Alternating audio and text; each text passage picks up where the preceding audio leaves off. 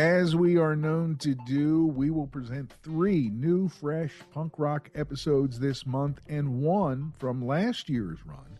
Let's see. Which one should we do, Marcus? How about the Sex Pistols? Sounds good to me. That's a fun episode, and their importance in punk rock is monumental. We've spent a lot of time talking about London punk and East Coast punk, but to start Punk Rock Month, those Dead Kennedys. The Dead Kennedys are often referred to as the first San Francisco hardcore punk band. Definitely they're one of the first, and a band who had an impact on all who crossed their path. Their sound definitely had a hardcore vibe to it, and the lyrics especially were super politically charged, extremely sarcastic, and offensive to people who maybe aren't so nice but are in power. And it listen, made, it, listen, Jello was the most punk of all, poking fun about everything and everybody, including punk itself. And I love the way that he threw himself into the lyrics for emphasis, the way he threw himself into the causes he believed in. He attacked everybody on both sides. He did not care which side of the political spectrum you were on. If you were a schmuck, if you were a crook, he went after you. He was and is an equal opportunity offender. And they're one of those bands who make people feel uncomfortable. And if you're feeling uncomfortable when you listen to them, you got to check yourself. And that's really how it is in life in general. If something makes you uncomfortable, check yourself. Well, you got to listen to the lyrics to get that part of it, Marcus. And I don't know, maybe on the first record, sonically, it was a little tough for people to really get their ears around it. There's a reason why Jello loved the album Plastic Surgery Disasters the best. Maybe it's because of the sound. It was slicker, a little fatter. Maybe because Tom Wilson was involved and he helped to capture Ray's guitar better. I don't know. We can talk about that more as we go on. Yeah, definitely. But before we really jump into... And in case we didn't say it, it is the imbalanced history of rock and roll, all about the Dead Kennedys. Looking at the players that made this happen, it all started with a guy known as Raymond John Pepperell, born in nineteen fifty-eight. He grew up listening to rockabilly, surf music, and jazz, and you hear that in their sound, which we will get into. But he had posted an ad, and this is how he got his nickname. He was living in the East Bay neighborhood of San Francisco, so he posts this little ad in a music rag that says East Bay, which is his location, and then a couple of spaces, and then Ray, and just... then a couple more spaces, and then musicians wanted to form a band. And the reason he wanted to play hardcore is because he saw the Weirdos live at the Muhabari in San Francisco and said to himself, this is what I want to do. I don't want to be around all my world. Yeah, I see that back on me.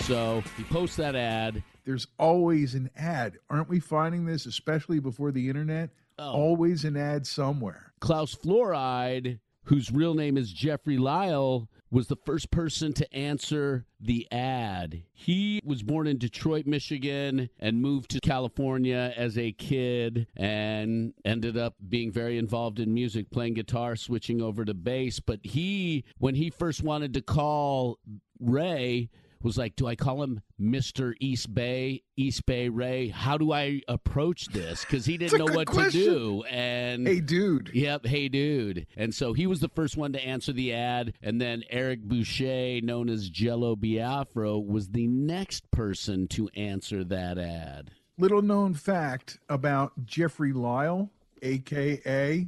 Klaus Floride. Back in the sixties, before all this, he actually played with Billy Squier in a band called Magic, Terry, and the Universe. What? I know, I saw that. And then the next person to answer the ad, a gentleman originally from Boulder, Colorado, named Eric Reed Boucher.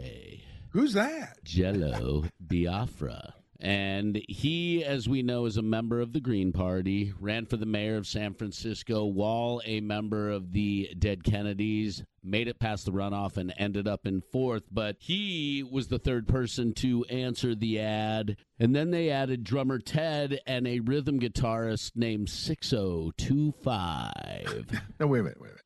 Guy's name is just, hey, Ted? And do you call him Six for his nickname or six oh one two five? It's six oh two five. See, I wouldn't be like, I'm so drunk, I can't just get six. Six, play this. They were with the band for a little while. They helped work on their very first uh, demo of California Uber Alles, which was their first recording, June nineteenth of nineteen seventy-nine. I am Governor Jerry Brown. I R S files and never frown. Soon I will be.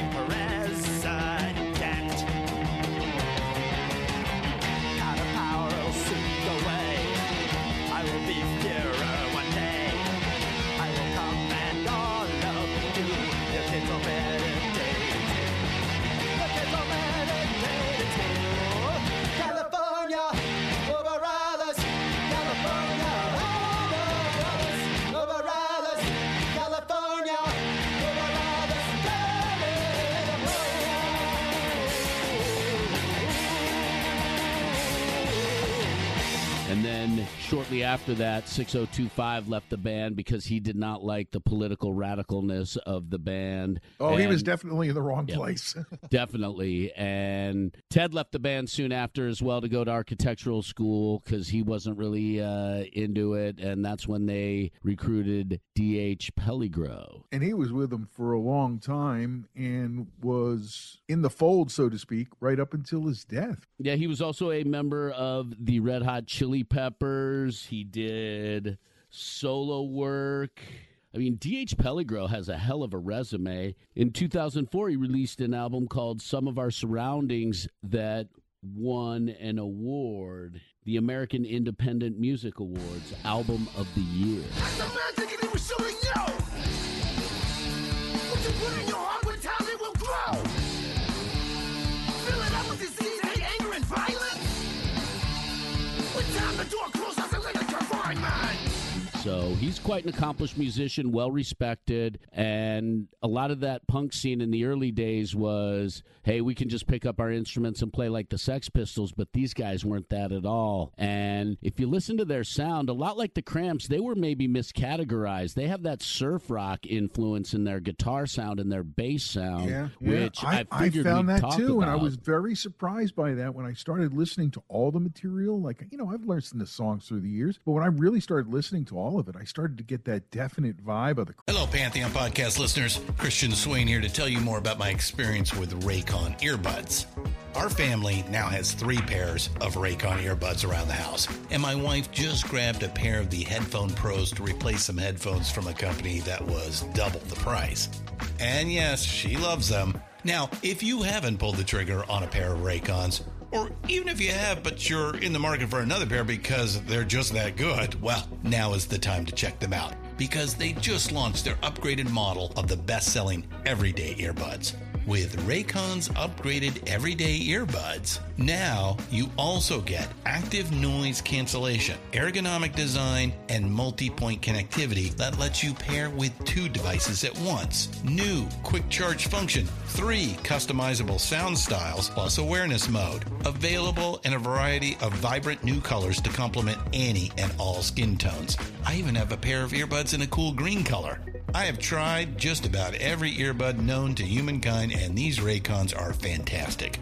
Seriously, if you've been wanting to check out Raycons, there truly is no better time. You're going to ask yourself why you didn't check them out sooner, and Raycon offers a thirty-day happiness guarantee. So what are you waiting for? Go to buyraycon.com slash Pantheon today to get twenty percent off your Raycon order, plus free shipping. That's right, you'll get twenty percent off and free shipping at buyraycon.com slash Pantheon. buyraycon.com slash Pantheon.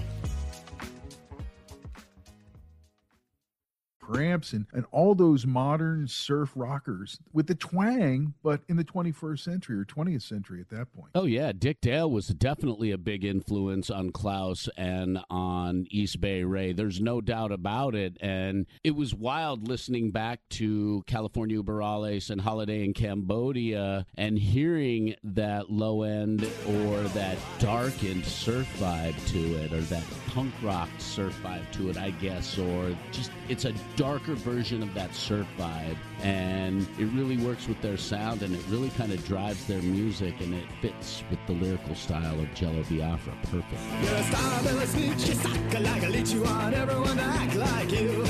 Kiss ass while you bitch so you can get rich, but your boss can switch her off you. Well, you'll work harder with a gun in your back for a bowl of a rice a day. Slave for soldiers till you starve, and your head is skewered on a stake. Now you can know where people are one. Now you can know where they get things done.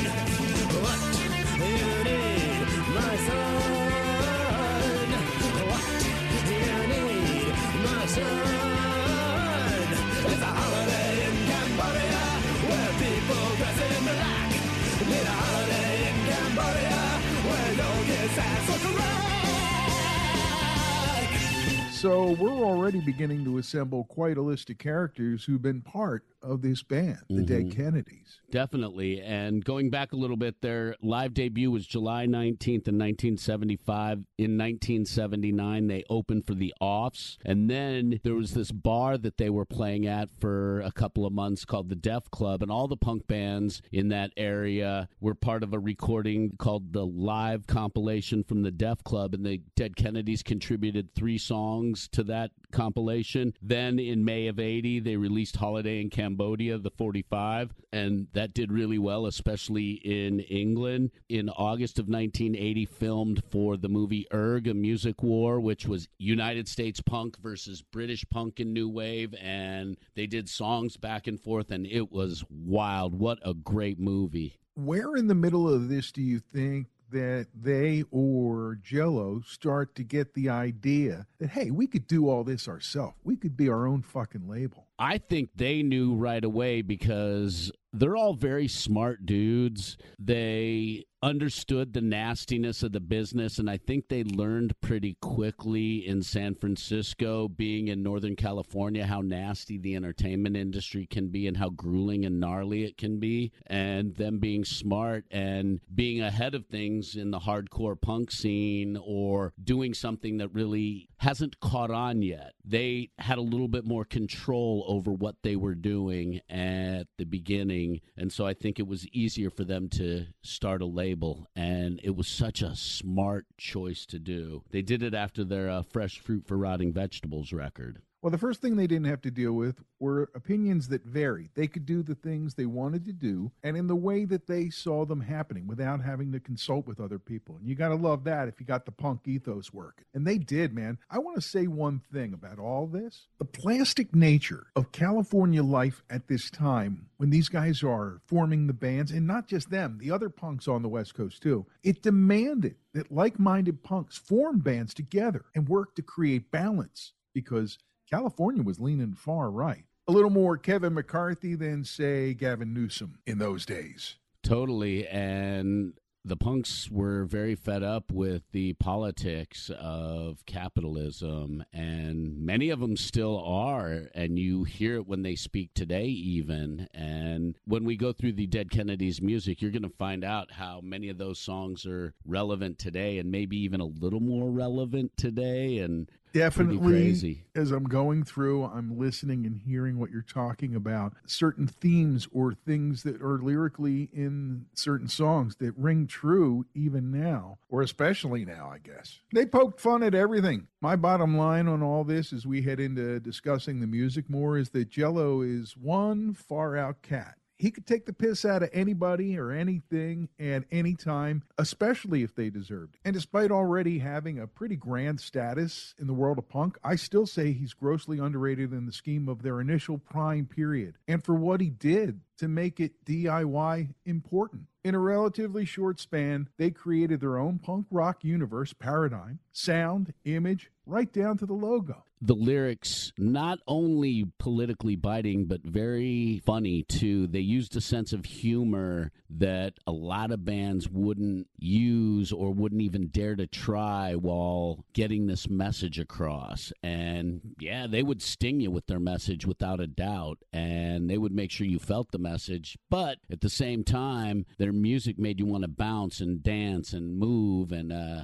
slam dance or whatever you were doing at the time. But But it had that effect on you regardless. And oh, such a good live band, too, back in those days. It was such a fun show being a teenager and checking them out. They were golden by the Sharks, the Creamsicles, the Pink Twinkies, the D Ks. Like everybody we've talked about, they had a bunch of names before they found the one they settled on, right? Yep. And I was watching an interview with Klaus and East Bay Ray, and people were offended by this name, and I understand why, and they understood why, but they were making a point about capitalism and about politics. And East Bay Ray and Klaus Floride both said that they had respected the Kennedy family. And this was done more in tribute or memoriam. And I'm sure because of the radical nature of Eric Boucher, Jello Biafra, he would have a different story about the name, probably being a little more radical. Mm-hmm. But I think that the name worked one hundred percent. And yes, it upset parents and made them think. It was not only provocative, it was evocative as well. Joseph Pope, who played bass with a band called Angst and became a Grammy-winning engineer, was with Eric Boucher in Boulder. They were listening to records by The Vibrators, The Cortinas, The X-Ray Specs. Okay. And he happened to mention that he had kept a list of running new band names for years, and inspired by his girlfriend's teddy bear, he had a band named the Dead Kennedys, and Jello said, I had come up with the greatest band name that no one could ever use, the Dead Kennedys. And this was like in seventy-two, seventy-three. Wow, so that laid around for a while before they pulled it out to use. That's a teenager being a teenager, trying to push the limits. If ever I form a band, they're going to be called Insert Your Teenage Band Name Here. And as we're hunting around and researching, I found some pretty interesting places where you can find Dead Kennedys at the movies, like in the two thousand four remake of The Manchurian Candidate. Kinky Sex Makes the World Go Rounds on that soundtrack. Greetings. This is the Secretary of War at the State Department of the United States. We have a problem. The companies want something done about this sluggish world economic situation. Profits have been running more than a little thin lately, and we we need to stimulate some growth. Now, we know that there's an alarmingly high number of young people roaming around in your country with nothing to do but stir up trouble for the police and damage private property. Doesn't look like they'll ever get a job. twenty ten, The Social Network. Remember that one about the formation of Facebook and all that stuff? California Uber Alles is on the soundtrack for that. And on the Green Room from twenty fifteen soundtrack, uh, you could hear Nazi punks fuck off. Why they don't relate yourself? Why they say it for yourself? And I'm going to bite your hand when shots are left inside your head. Nazi punks, Nazi punks, Nazi punks, fuck off! Nazi punks, Nazi punks, Nazi punks, fuck off! A quick one. And, you know, a lot of bands that we've listened to in the nineties and beyond have claimed the Dead Kennedys as an influence. Bands like System of a Down, Green Day, Faith No More, Rage, Sepultura, The Descendants, Bad Religion, Slayer, X, The Minutemen, The Hives. And a lot of those bands read like Tom Wilson's production resume, bands that he's worked with and produced through the years. His resume, amazing. And he kind of got his punk break after starting out in studio work, doing Stiff Bader's Disconnected. And he worked his way through to the Dead Kennedys, Plastic Surgery Disasters in nineteen eighty-two, which is not only a great soundtrack, it's filled with great songs from Dead Kennedys. But after that, they pretty much did their own thing in the studio, and we can talk about that as we go, too. Ray, what do you say we take a quick break, grab a pint, and come back and start talking about the music of the Dead Kennedys in two minutes or less? Sounds great. That's what I came for. Thanks as always to Boldfoot Socks for sponsoring the podcast. And boy, oh boy, they've got some big doings, and we've got Josh. Yeah, Josh ran a one hundred K race in the socks that he wore the year before, and they held up just as well the second time. And here's the man, Josh Law, on his latest adventure. The Yavapai one hundred miler. All right, so we just hit mile twenty-five, which means we are one-fourth of the way done. We just passed mile forty. Still feeling all right. Just crossed over the eighty mile barrier. Starting to get there. It's also starting to hurt a little bit. Let's go, Josh. Finish it out. Woo! Don't forget to go to boldfoot dot com and check out the socks that they have. American grown, American sewn. And you know they're road tested by Josh himself. They're your feet. Be bold. Ah, springtime, Marcus, and the warmer weather means the doors are going to be open. People are going to be drinking those Crooked Eye brews outside, enjoying the atmosphere of the warmer weather as the weather turns towards the beautiful part of spring. But between here and there, they're keeping it rocking inside, too, at Crooked Eye, right there in the heart of Hapro. And we thank them for their support for about a million years now on the Imbalance History Podcast. With the weather getting nice, that means they're going to line up some really beautiful spring type of beers for you and I to enjoy when you sit outside and enjoy the weather at Crooked Eye. They also have cocktails. They have food, so much more. It is a great place to hang out. And the entertainment is ongoing every night. There's something going on, including my vinyl night, the second Tuesday of every month. Grab some friends, come on round right there off of York Road in Montgomery. It's Crooked Eye Brewery, pouring the cure for what ails you since twenty fourteen. Always a good time to be had and a new friend to be made.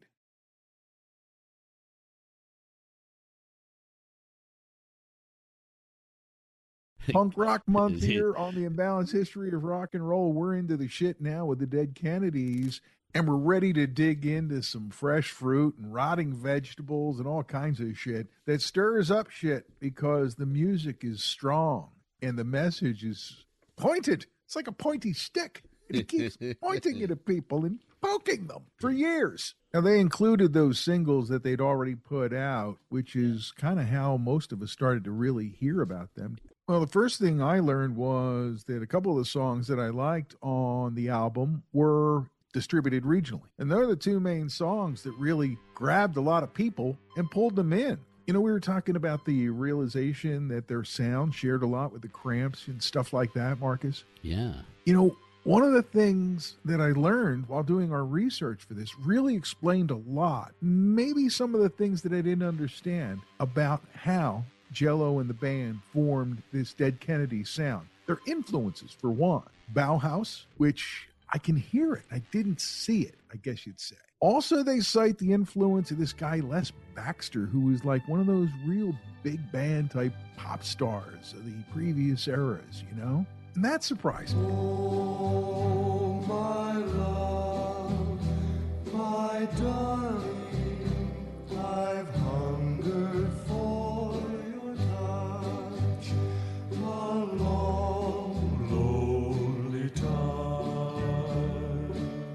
And he also cited this band called The Groundhogs. And when I went and listened to some of their music, I went, oh, wow. It was startling how this band from the sixties that I'd never heard of had an influence on a band that I heard later. And there they are, The Groundhogs, ladies and gentlemen.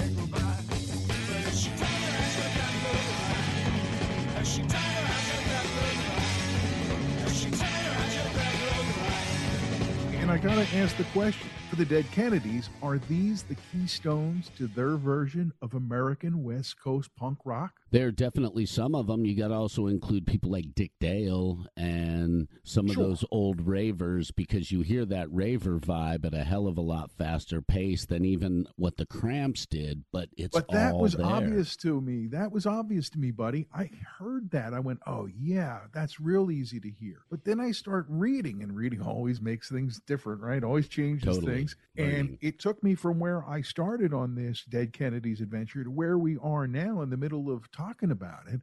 And it's a lot different than where I thought I'd be. Let's just say that. I know we talked about California Uberales and Holiday in Cambodia being released as singles well before the rest of the album was even recorded and released. Right. But some of the other songs that were released include Kill the Poor, and boy, did this piss off the British, because the back cover has uh, Monk's The Scream twice, modified once with a nuclear factory and the second time with a mushroom cloud. Artwork done by Winston Smith, whose name is going to keep coming up. And then on the cover photo, it was a photo taken of the Conservative Conference in London with the sign Kill the Poor on it. And let me tell you how upset the Conservatives were about this photo. If decency and progress is ours once more, now that we have the neutron bomb, it's nice and quick and clean and gets things done. Away with the sessionomy, but no less valued a property. The sense in war, but perfect sense at home.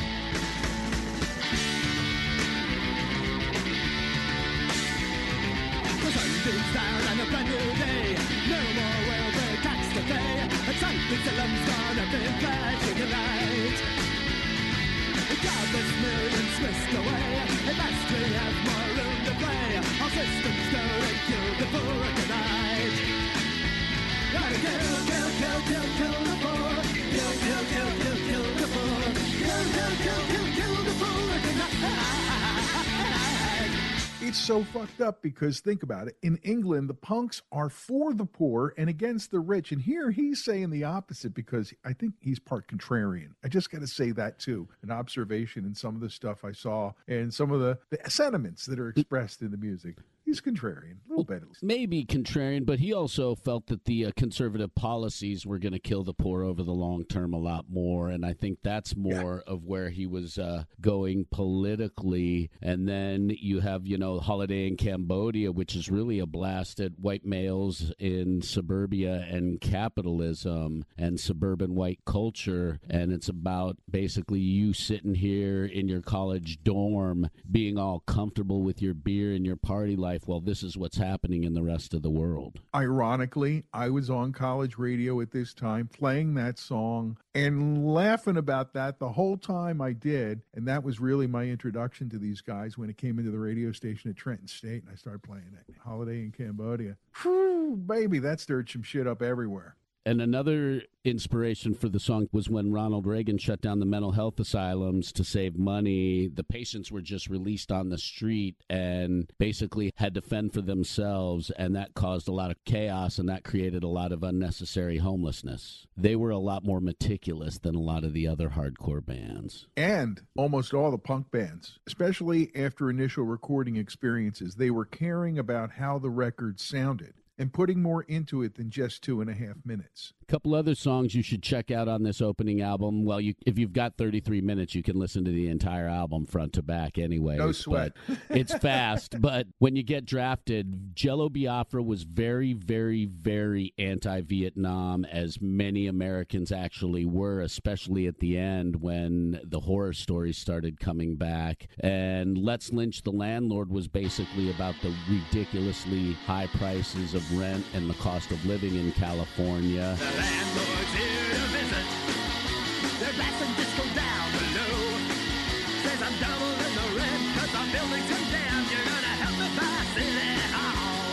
Oh, we can. You know we can. Oh, we can.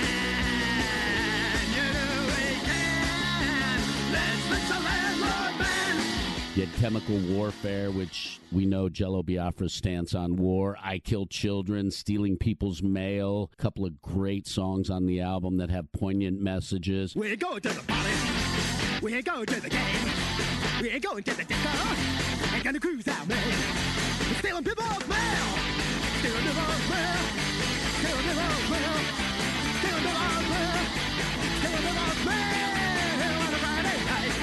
And remember, it is sarcasm, satire, and the use of imagery to tell a story or reflect a point of view. I suspect that a lot of the same people who got upset with the imagery in Alice Cooper's albums in the seventies were pretty pissed off about this kind of stuff, too, because they didn't get it. Absolutely, and Tipper Gore and the P M R C gave them fits for a couple of years as well, and we'll and get into that. He gave as good as he got and gave them a couple black eyes and a couple kicks in the shins along the ways, too. He didn't suffer that shit, and I don't blame him. He was right. He was speaking mainly from the heart of the people, and as a D I Y punk, he was showing the other West Coasters, this is how we do it. You can do your thing, too. And the politics in the L A punk scene were quite different than the politics in the San Francisco scene, and definitely quite different than Jello Biafra's personal politics. So you got a very interesting, wide range of political angst from the punk scene on the West Coast at that time. And on their way out the door, let's tag it with a commonality between them and us, the love of Viva Las Vegas. In nineteen eighty-one, the Dead Kennedys released an E P called In God We Trust, comma, Incorporated. And again, they ramped it up a little bit. The more blowback the Dead Kennedys received from the system, the more they pushed back. They were the type of band that would push back as hard as they were pushed, or if possible, even harder. And if you look at the uh, cover, which is Jesus on a dollar bill cross, too, did that piss a lot of people off, because that fits more with the Mammonite, the Sodomite, and Gomorrah in the Bible versus the traditional teachings of the Bible. But we're not getting into that at this point. We're talking I about I think we already Kennedys. Are. Wait a minute. Is that really, which one are we talking about? The first album? No, we're jumping into the E P, which is the oh, one with the, that's uh, the one I don't have God on my screen. Trust. Okay, gotcha. And this one, even song-wise, is a bite at the religious right,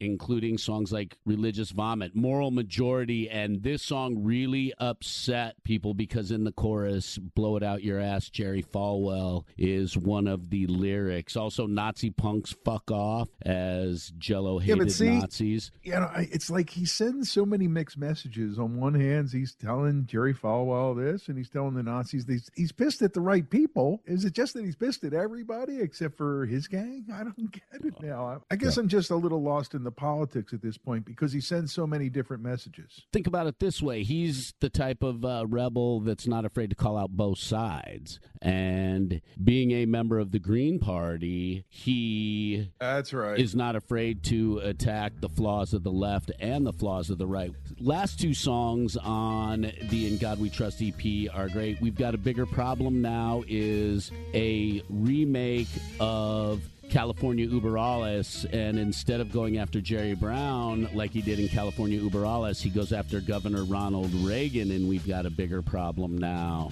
Last call for alcohol. Last call for your freedom of speech. Drink up. Happy hour is now enforced by law. Don't forget our house special. It's called the Tricky Dicky Screwdriver. It's got one part Jack Daniels, two parts purple Kool-Aid, and a jigger of formaldehyde from the jar with Hitler's brain in it we got in the back storeroom. Happy dreams.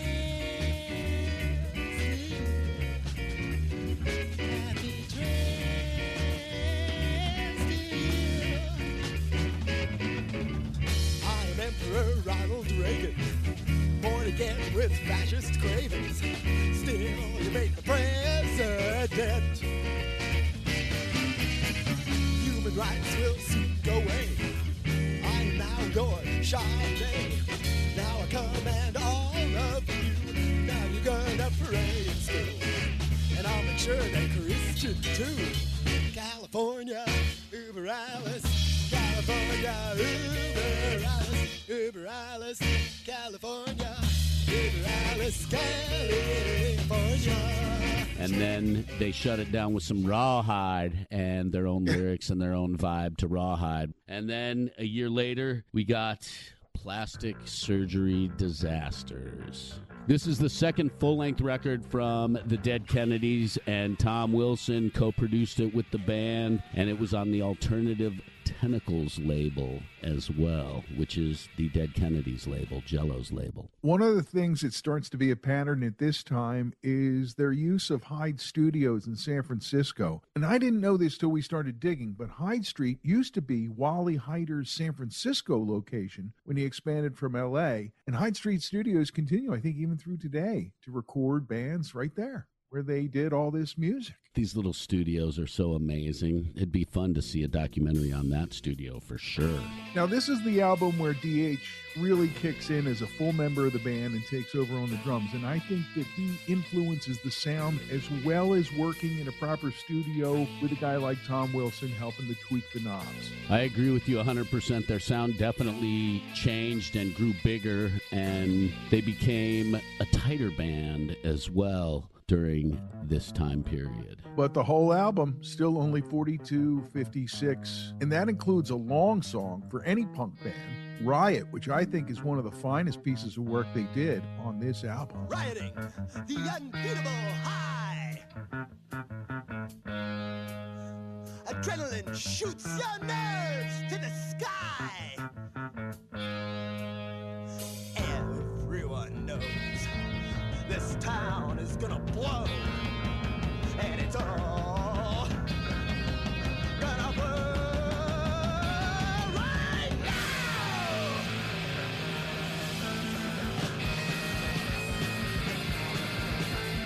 They also have a four and a half minute song and a four minute song on that, and a five minute song too. They have some long songs on this record, at least side two they do, and then side one is like nine songs of uh short nature and punk rock speed. The songs that really stood out to me on this, and these are the ones that I really remember listening to in my teenage years, Government Flu, Terminal Preppy, Buzz Bomb. Buzz Bomb, Buzz Bomb, that's what I feel. Gross, I say, that's how I feel. I cruise alone, I cruise real far. I don't love you, I love my car.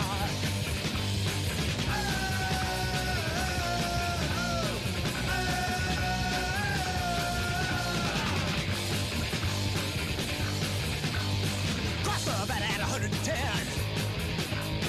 Highway fifty and there's nobody there. Side says next time thirty miles. I went for a week, it's funny, save one more escape from home. And I don't cruise around all day and save up for a move. Lousy rescues and a let's relaxers and lonely salesmen wagging and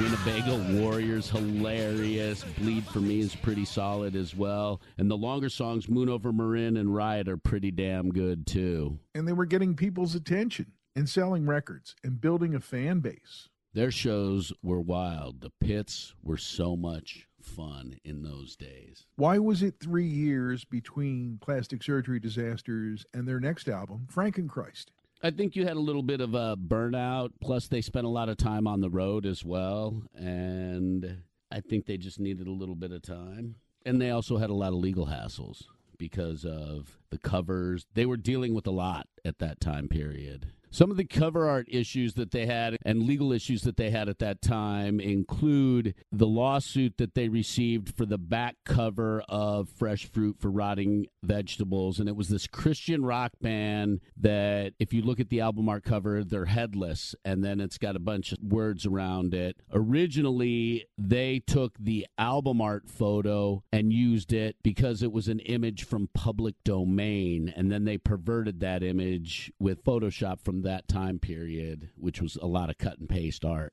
Oh, yeah, it was. So this band sued the Dead Kennedys, claiming they were a good Christian band.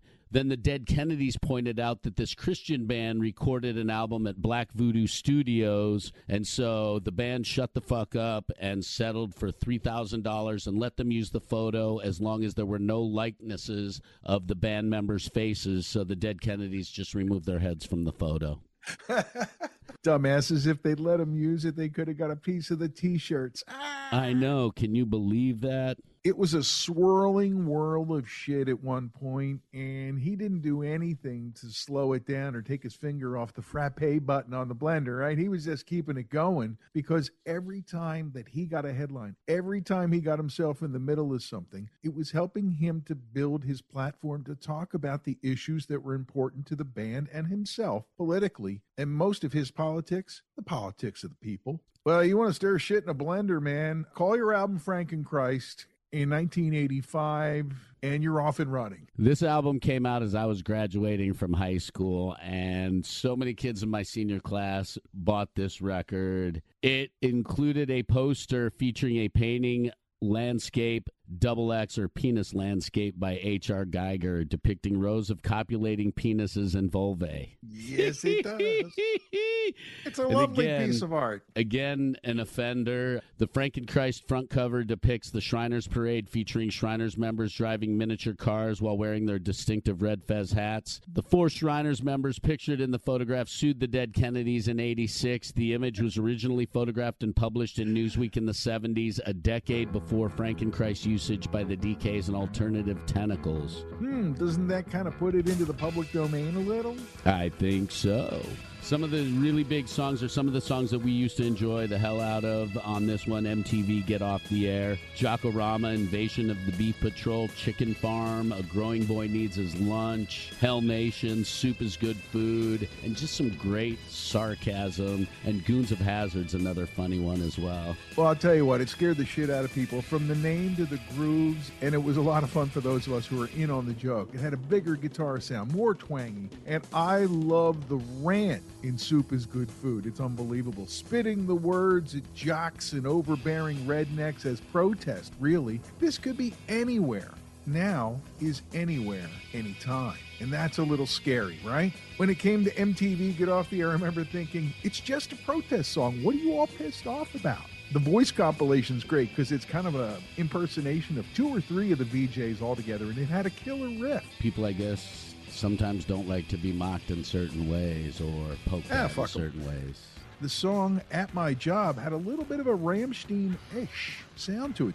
But this is when they were at their peak as far as like making an impact politically and socially. And after that, they continued to make albums. Bedtime for Democracy is just as good as anything else they recorded. I love Dear Abby because it's funny. Another thing about Bedtime for Democracy, it really cemented in my mind East Bay Ray as the punk godfather of Bay punk guitar, man. Fucking A. And if you listen to the Dead Kennedys records, you can't say that these guys don't know how to play their instruments. They do. They've had excellent drummers between Ted and D H Peligro, and East Bay Ray and Klaus Floride tearing it up on their instruments know how to play as well. And then they have this most unique frontman vocalist, Jello Biafra. And if you look at some of the live videos on YouTube, he was wild on stage, and he definitely tried to engage the audience. In the middle of all of this, in April nineteen eighty-six, Biafra's house is raided by police officers after complaints from the P M R C,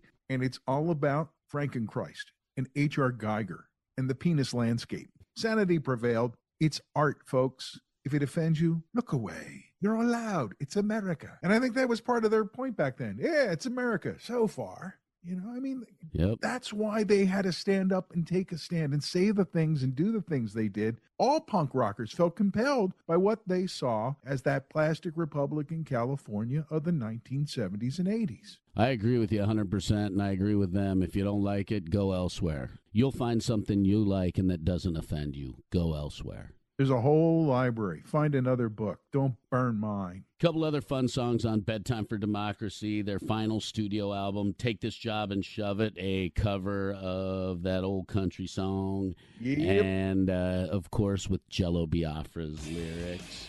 You have The Great Wall, Rambozo the Clown, uh, Macho Insecurity, another yeah. attack on bullying, Cesspools in Eden, which is almost six-minute tune, Do the Slag, Anarchy for Sale, too, wraps up the record. After this, things change and people come and go, right?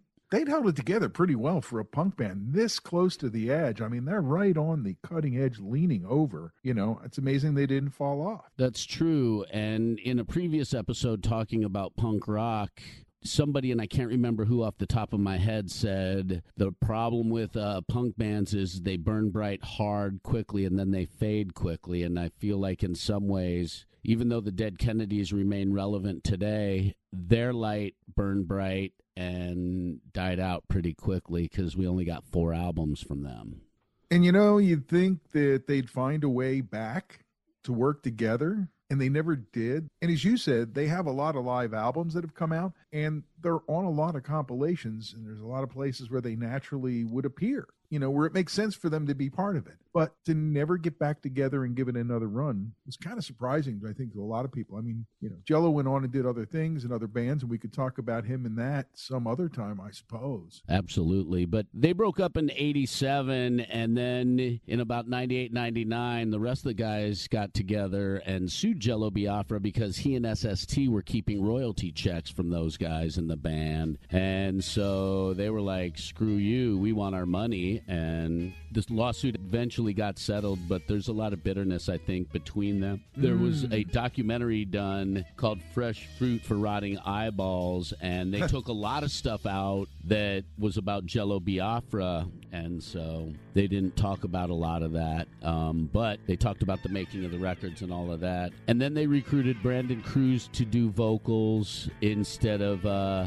That's the mind bender in this whole thing. I know. Eddie from The Courtship of Eddie's Father was in the Dead Kennedys, and I never knew that. I, I know. And then Jeff Penalty did lead vocals from two thousand three to two thousand eight, and currently they have Ron Skip Greer doing lead vocals, and we don't know who their drummer's going to be since D H Peligro passed away last year, sadly, after a fall, hit his head, and... That's so heartbreaking. What an accomplished drummer. He wrote a bunch of songs on the Mother's Milk record for the Red Hot Chili Peppers, Sexy Mexican Maid, and two others that are great songs. Probably paid the bills for a long time, those tracks. Oh, absolutely.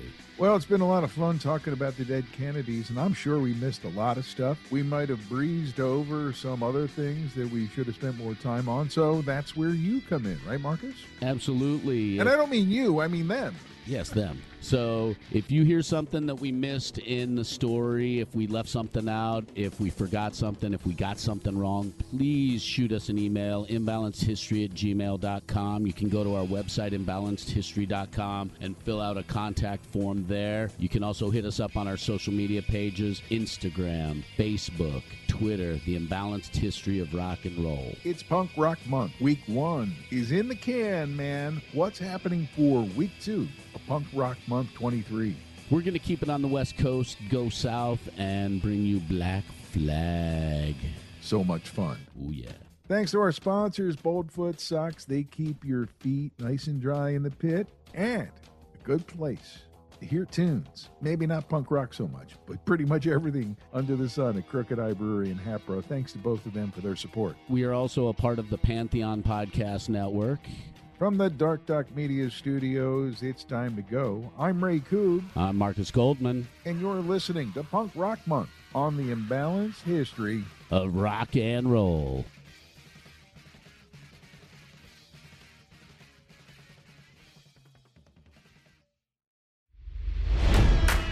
It's N F L draft season, and that means it's time to start thinking about fantasy football.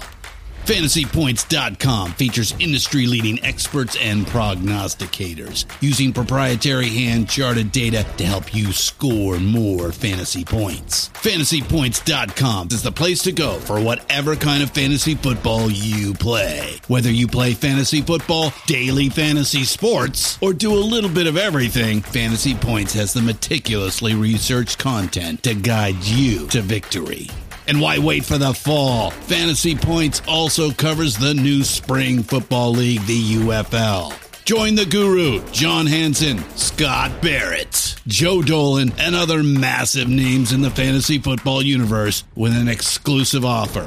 Use code Pantheon for fifteen percent off any Fantasy Points package, including the all-in package, with access to every article, tool, and data nugget that Fantasy Points has to offer. That's fantasy points dot com and code Pantheon for fifteen percent off at Fantasy Points. fantasy points dot com. Code Pantheon. Score more fantasy points.